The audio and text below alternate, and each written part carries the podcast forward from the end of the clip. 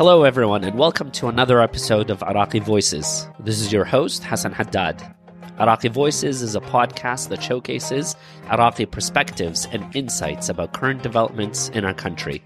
Iraqi Voices is produced by 1001 Iraqi Thoughts.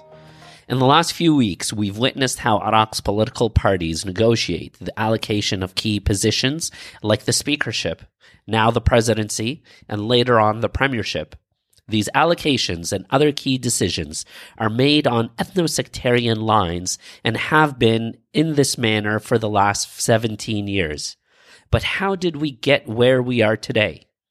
Today, I am joined by Dr. Shamiran Mako, assistant professor at the Pardee School of Global Affairs at Boston University to discuss her book project on state building in the post 2003 Iraq and how legacies of inclusion and exclusion continue to shape politics today. Welcome, Dr. Mako. Thank you so much for having me. It's a pleasure to be with you all. Let's first get started by asking if American and Iraqi politicians who were involved in the overthrow of former dictator Saddam Hussein were to reflect on the ongoing post election negotiations today, what would they be thinking?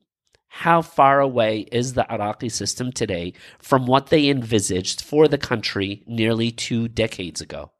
Yeah, thank you so much. That's such an important question. And I think as we approach, you know, the two decades of the Iraq War, um, the invasion and, and, subsequent state building, um, much of what we see actually ailing the system now uh, is a reflection of some of the kind of incongruent and expedient state building that we saw happening between 2003 in the lead up to the drafting of the first constitution and its adoption in 2005.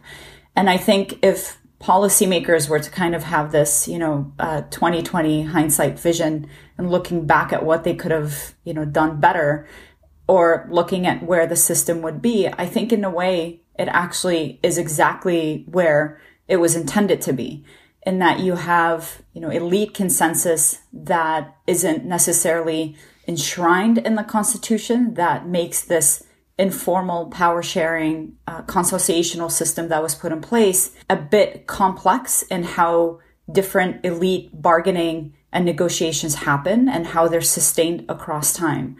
Um, and I think if we take a long view of Iraq's development over the past two decades, a couple of patterns emerge you know, first you have elite bargaining and consensus uh, and consensus building that's tied to ethnic power blocks. And these ethnic power blocks through different coalitions and political parties really compete internally over their capture of key positions within the government. And at the same time, you have lack of consensus over what the state is supposed to do and how it's supposed to function. And I think much of the institutional kind of arrangements that we saw that were put in place post 2003 are limited in the sense that so much was left to be determined in terms of negotiating over, you know, with the kind of recent example uh, of the Iraqi Supreme Court passing um, the law that effectively strips away the KRG of its oil bargaining powers and oil distribution powers. A lot of that was left to be determined post 2003. And so what we see now is actually an outcome of a lot of these incongruent decisions that were made quite quickly and with the hope that Iraq would just, you know, transition to democracy and that elites down the line would sort of just figure this out and negotiate amongst themselves over these key issues. And what we've seen over the past two decades is elites kind of unable to bargain in a way that would create institutions that would be robust enough to sustain these different shocks that we've seen over the past two decades. And at the same time, that would actually build the institutions that need to be built that remain to be built with respect to decentralization, with respect to federalism, with respect to the distribution of oil across different regions, with respect to the disputed territories and so on. And so I think it's much of what we're seeing now is actually no surprise. Um, and it's a testament to this incongruent and expedient state building that happened in between 2003 and 2004, really, and then early on 2005 until the adoption of the Constitution. Thank you so much, Doctor. Now, do you think part of where we are today and and you discuss the inability to have a consensus the lack of state building and institution building. Is that because the current crop of leaders those that are in that elite political pact are they just busy with state capture rather than state building what we've seen over the past two decades and over different election cycles is power is shared amongst elites and the negotiations often entail exactly as you said, which institutions get to be distributed to powerful party blocks. And we know that these different powerful party blocks within the Muhassasa system, this kind of informal elite power sharing system, effectively seeks to appease different ethno-sectarian groups. And so what we've seen is very little change in leadership. And with that, then very little change in actual governing dynamics. And it's why you have this culmination of the Tishreen movement or the Tishri movement in 2019 that effectively called for the dismantling of the system, though much harder to do and almost impossible at this point. And at the same time, you have these elites that effectively have distributed different agencies within the government based on top elite negotiations rather than over what actually works and technocratic kind of allocations. And I think this is why we're seeing some of the stalemate we're seeing even with the current government formation, which actually we've seen in prior elections as well. And it's why I think, you know, there's this pattern over the past two decades that keeps emerging and that is inherently tied to how ethno-sectarian elites have both captured the system, but also how they've come to kind of propagate their own rule in the ways in which state institutions have become, in many ways, actually subservient to ethnic elite interests rather than actual capable technocratic governance. I think you're absolutely right. This is why four months after voting, Iraqis are still without a president, a prime minister, and a cabinet. Dr. Mako, Iraqis, of course, had a considerable amount of agency in what happened after 2003. But the most influential player in shaping Iraq's new system was the United States of America. How did things go so badly for America? Yeah, I think this is a really interesting question. I think if you look at the context in which the Iraq war, pre-war planning, the invasion occurred, you know, you're looking at this, you know, over a decade since the fall of the Soviet Union, where the US had this, you know, ability to project both global economic and military power. And in doing so, it, in some ways, through its hubris, you saw this attempt to remake effectively states that had deemed to be rogue states, states that threaten either American interests or the global system in its own image. Um, and there was clear thinking, especially amongst the neoconservatives who were dominant in the later parts of the Clinton administration and who really then came to power under the Bush administration, um, they saw democracy as an endgame in and of itself.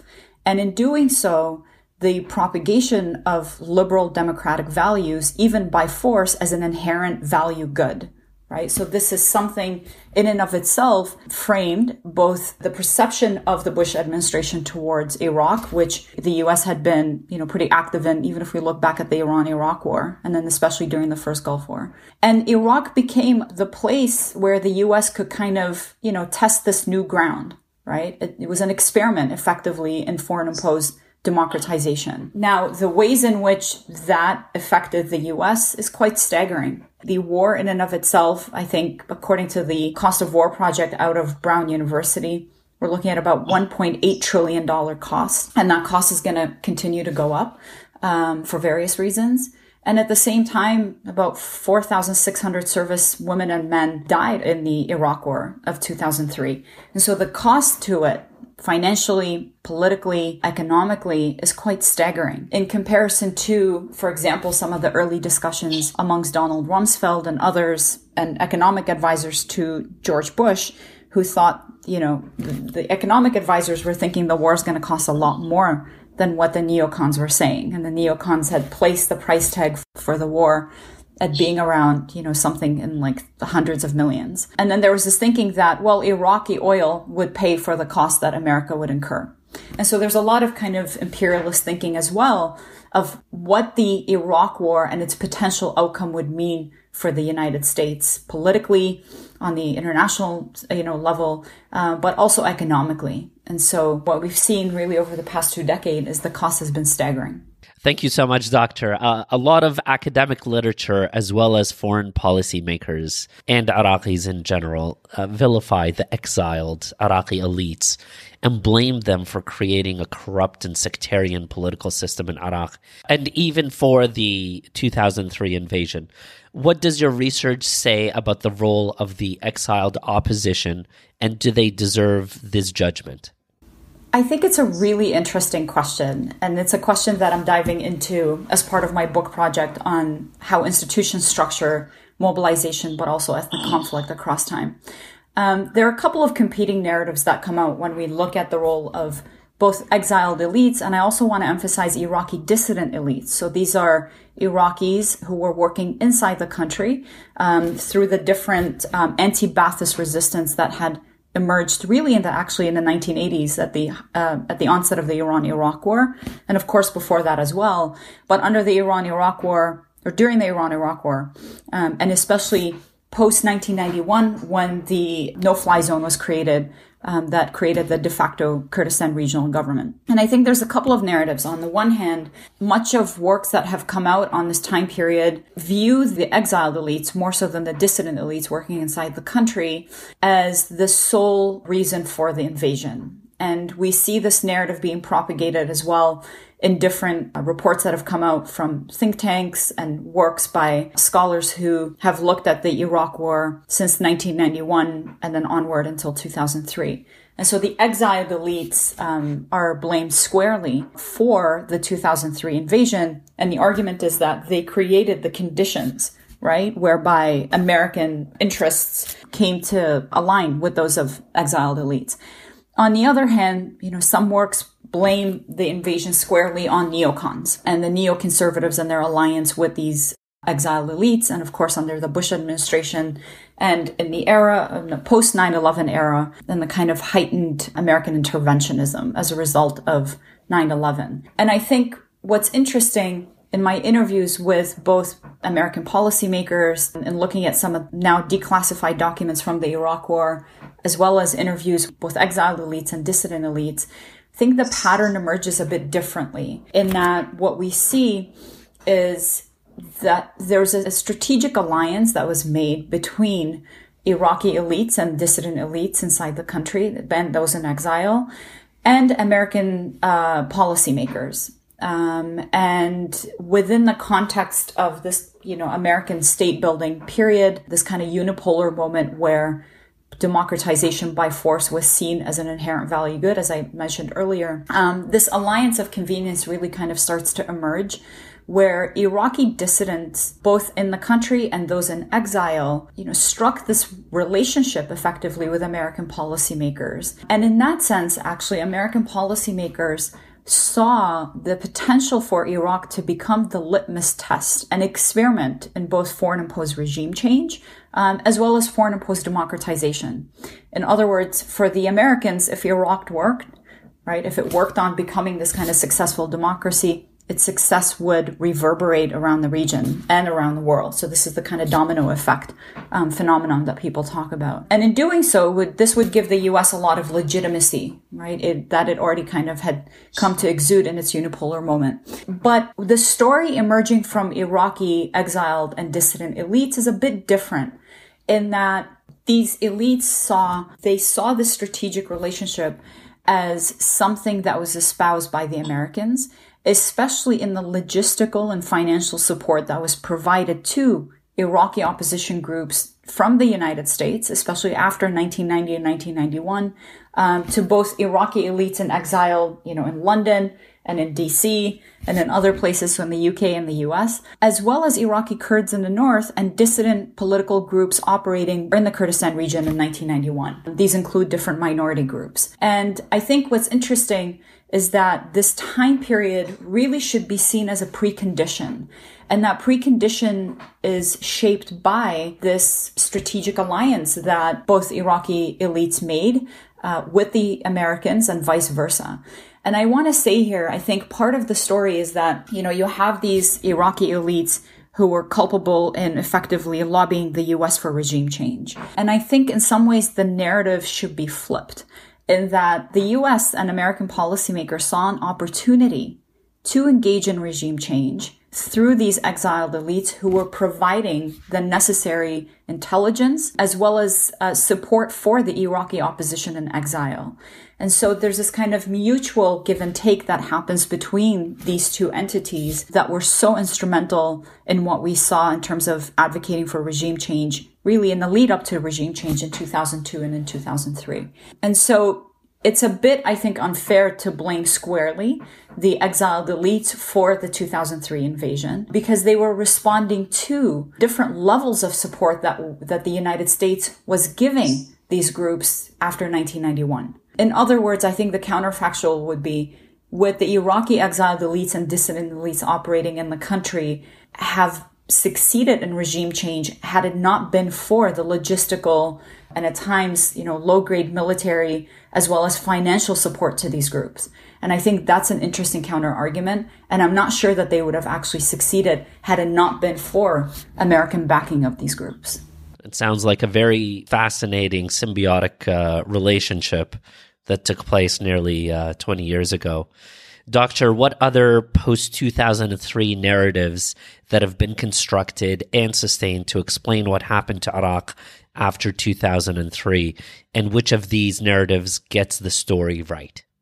I think the narrative is that, you know, on the one hand, you have institutions that are weak and that are subservient to different ethno political factions and power blocks.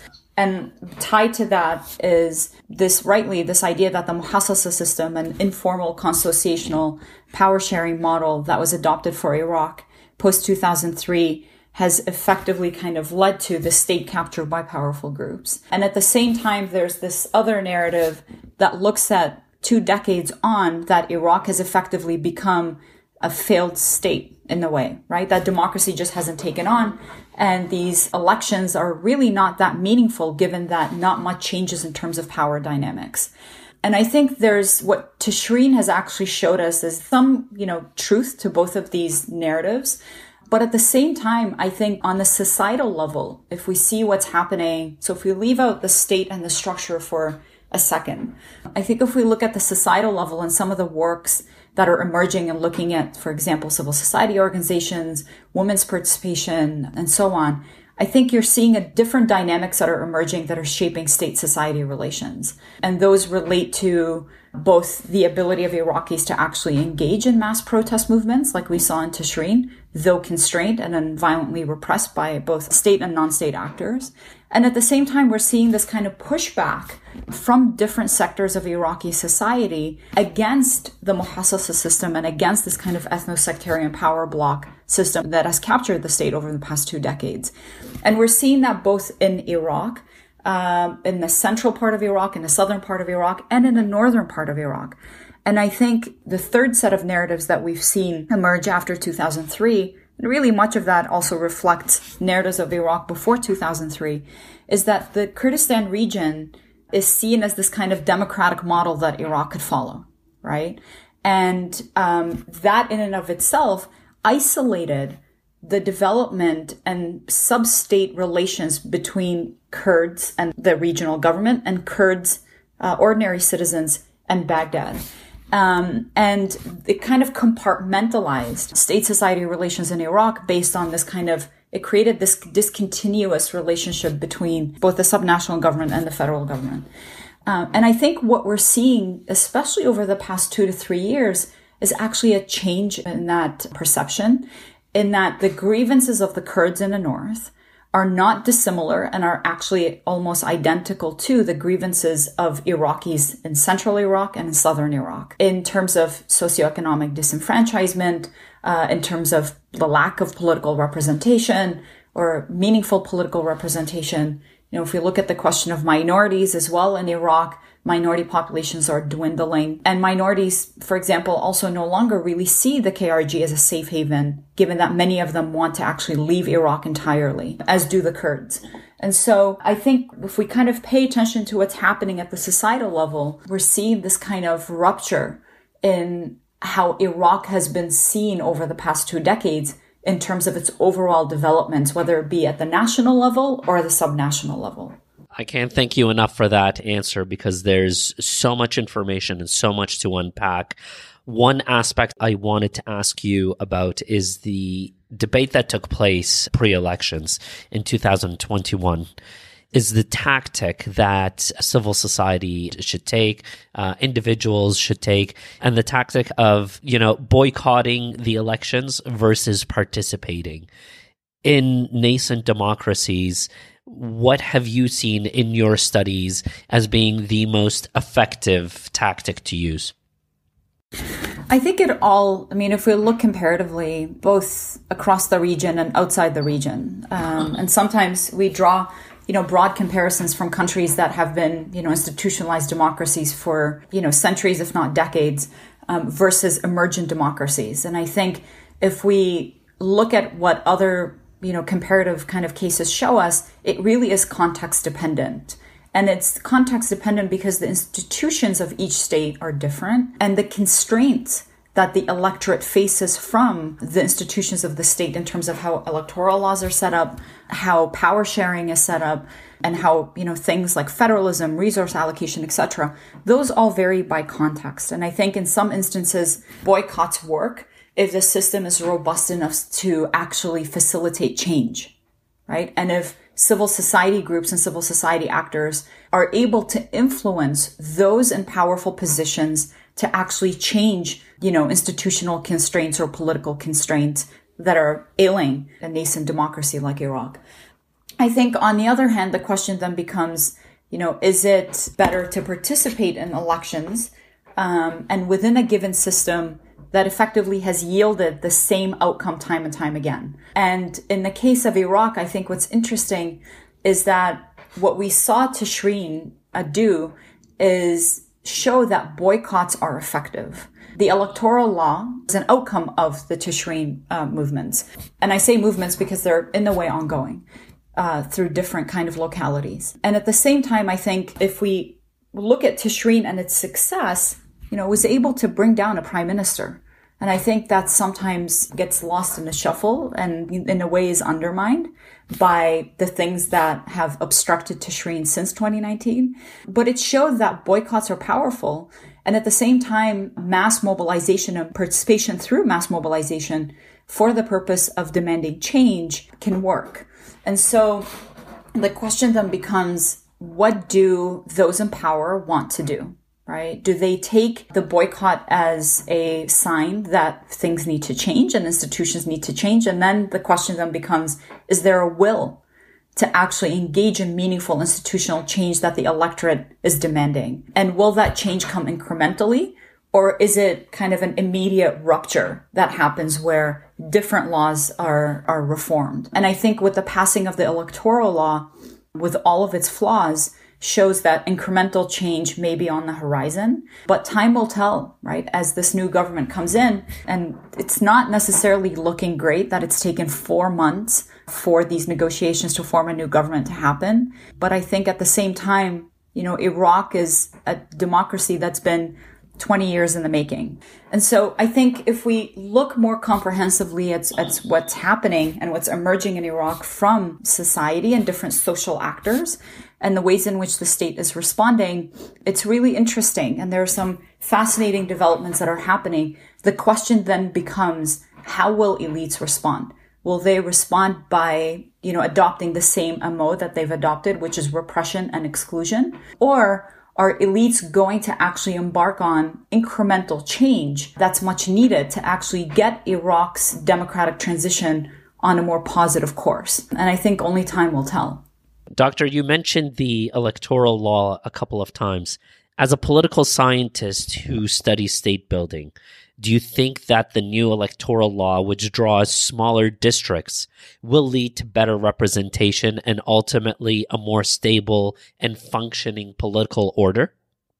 I think one of the interesting things about the new electoral law is, as you said, it's the creation of these smaller districts and the small versus districts or constituencies that are based on the provincial on the provincial level, they're now based on a kind of a smaller municipal breakdown um, of districts across provinces. And one of the thing, other kind of key mechanisms of the law, um, and so the first one is the creation of these district-based, um, as opposed to province-based constituencies, um, that then would allocate seats based on and people voting for an individual versus their affiliation for the party. And the second one is that it introduces this um, SNTV voting system. And I think that in and of itself was supposed to effectively allow for more representation and transparency and simplicity in actual vote counting that then would determine seat allocation per district. And I think based on the results of the elections that we've seen, though I haven't seen district level data actually,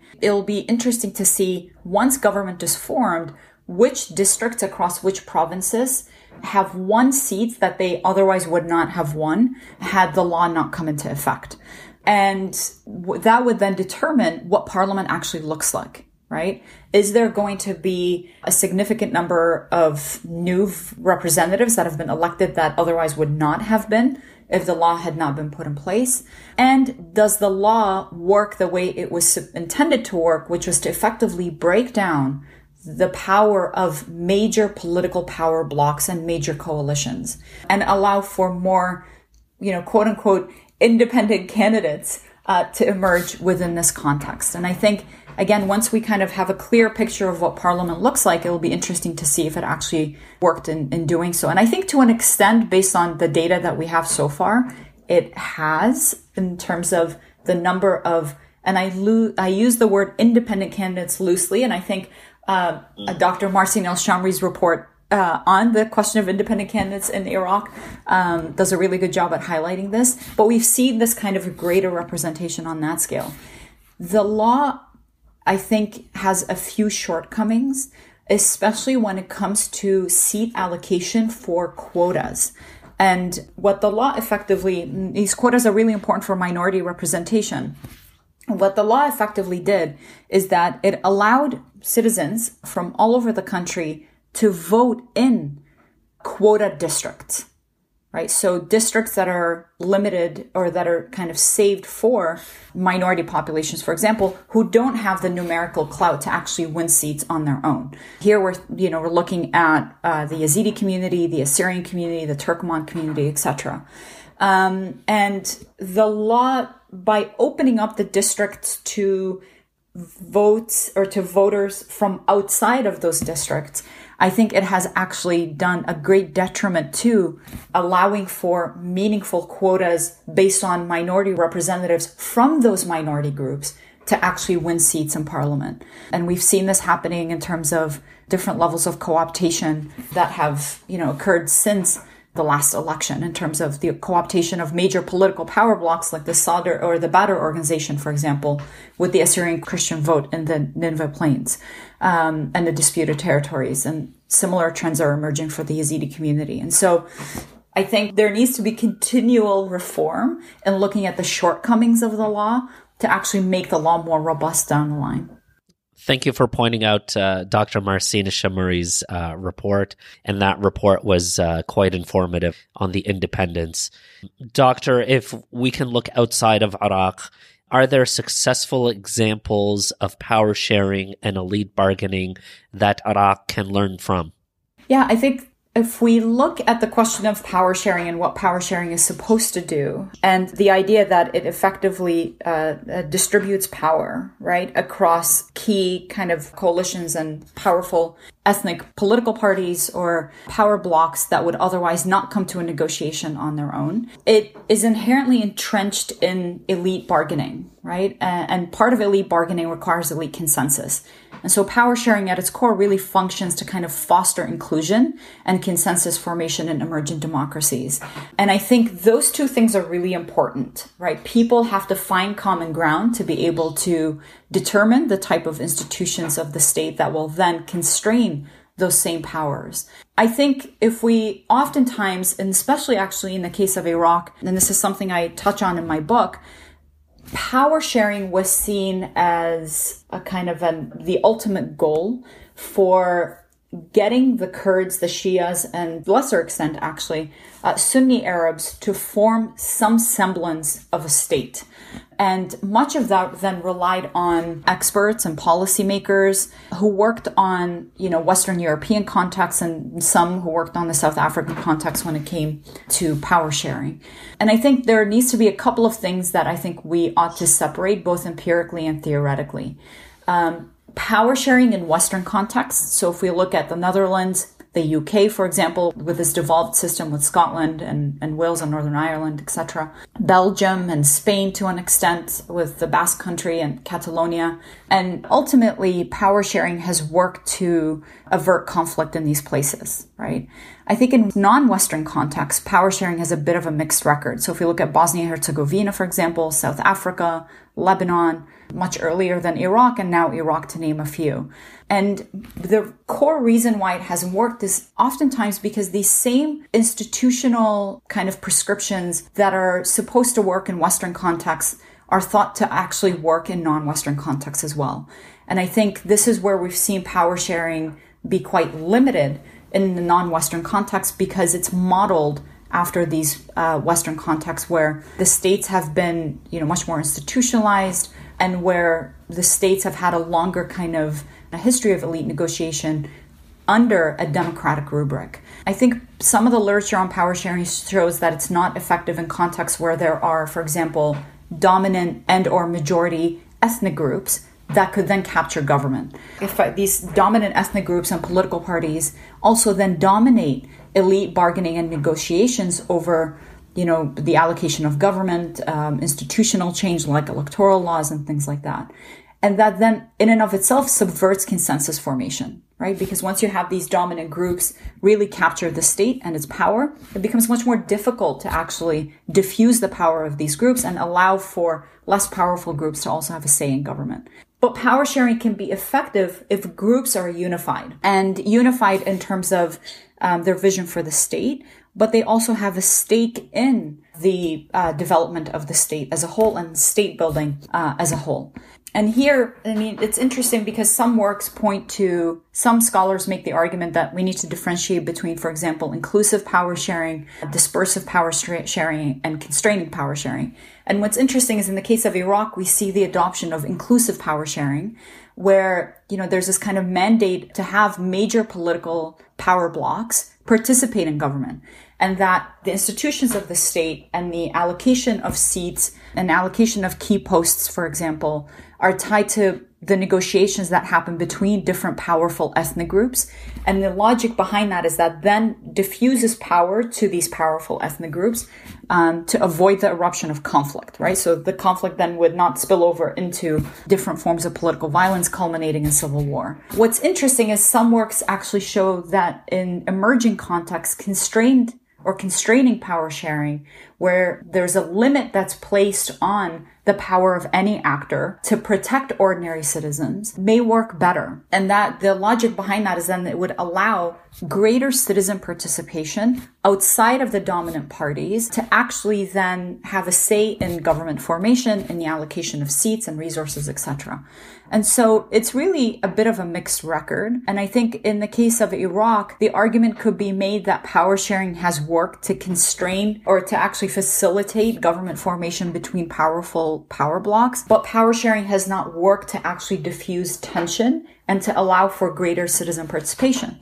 Right. And this is the problem with the muhassasa system is that ultimately the government functions for these elite bargaining systems that are in place uh, not necessarily for the betterment of the ordinary citizen. And this is where corruption really starts to become, in a way, endemic to the system, right? And so it's a bit of a mixed record. And one thing that I'd like your take on is the issue of Iraq's immense natural resource and its wealth. That makes matters a lot more complicated than some of the examples that you mentioned. How does that, you know, the oil curse, how does that play a part in the power sharing and elite bargaining that Iraq needs to grapple with? Yeah, I think between 2003 to really that kind of early year and then afterwards. And I think this is when I talk about the kind of incongruent state building is because so many of these core issues, particularly relating to the formation of regions, fiscal federalism, uh, decentralization, and of course, in the case of Iraq as a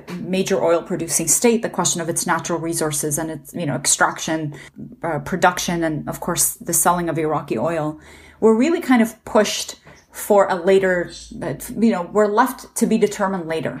Um, and the idea was that by both external state builders and policymakers was that Iraqis would come to find a solution somewhere down the line over the relationship between the federal government and the regional government and uh, how Iraqi oil is actually produced. And if we look at Article, for example, 11, 111 of the Constitution, it's quite broad. It just says oil and gas are owned by the Iraqi people, right? in all of the regions and all of the governorates. And I think if you ask, you know, the the representatives and the leaders of the Kurdistan regional government, they might disagree with that, right? In that the you know, the oil in the Kurdistan region belongs to the people of the Kurdistan region. And I think we've seen actually these types of narratives come out, and much of it is because there hasn't been a concerted effort in a way for elites to come up with a viable solution over the allocation of these resources.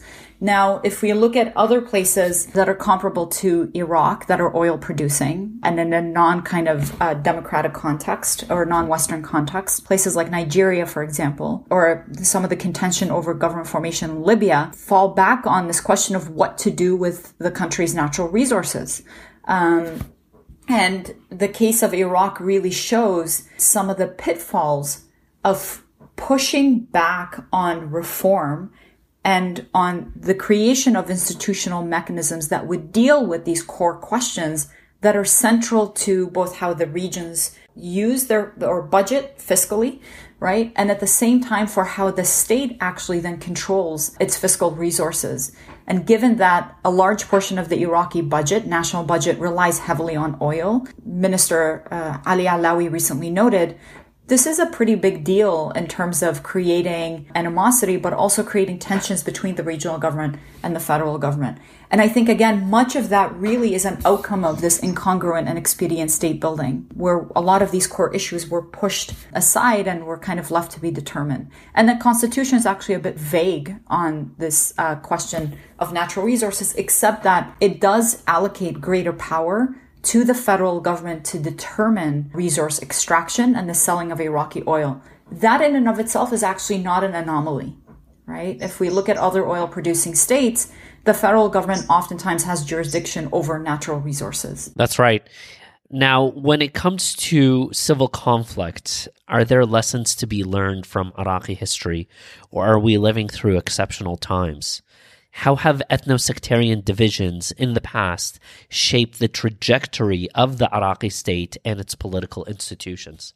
Yeah, I think this is a really important question because we often have this kind of view of ethno-sectarian tensions as an outcome really primarily of the post 2003. If we take a, again, going back to that kind of longue durée view, a longitudinal view of uh, state society relations in Iraq, it, we actually see different patterns that emerge of different uh, ethnic, religious, and sectarian groups pushing back against the state, and also at times actually kind of uh, pushing back against each other, right?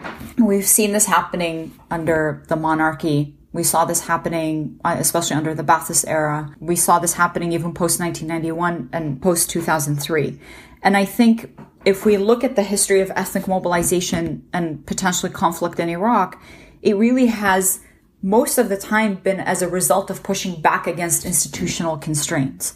These institutional constraints are rooted in exclusion, for example. I know some people, some scholars make the argument that the monarchical era was quite democratic and representative.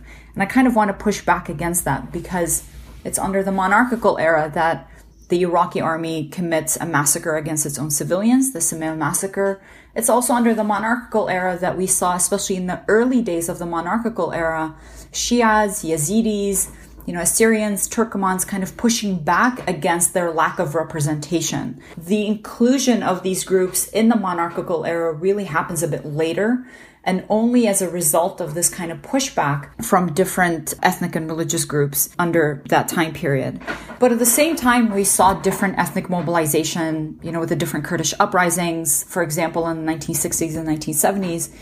there also has been I think a lot of examples of ethno religious and ethnic mobilization in general that cut across different communities. And I think this is, and, and much of that then leads to the culmination, for example, of the different anti Ba'athist resistance groups that were emerging in the 1980s and 1990s.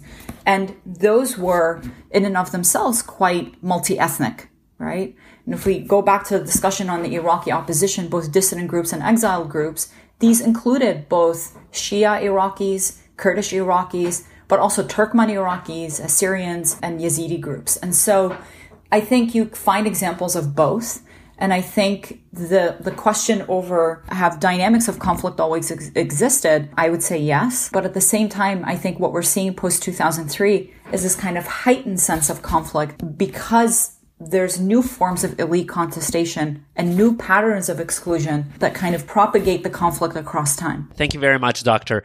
We mentioned that you are working on a book project. When can we hope to see it published? I'm hoping over the next uh, year and a half or a couple of years. Um, I'm really excited about it. The book is tentatively uh, called Structuring Exclusion and takes an institutionalist view of both patterns of exclusion and ethnic conflict in Iraq across three time periods from the monarchical era under the Ba'athist era and post 2003. And I'm really interested in this question of preconditions. So, what do we see in terms of exclusion and ethnic mobilization prior to 2003 that in some ways actually informs the patterns of governance that we see that emerge after 2003? And so, I'm really excited about it. At the same time, really looking forward to having it come out uh, so I can move on to the next thing. So am I. I look forward to reading it.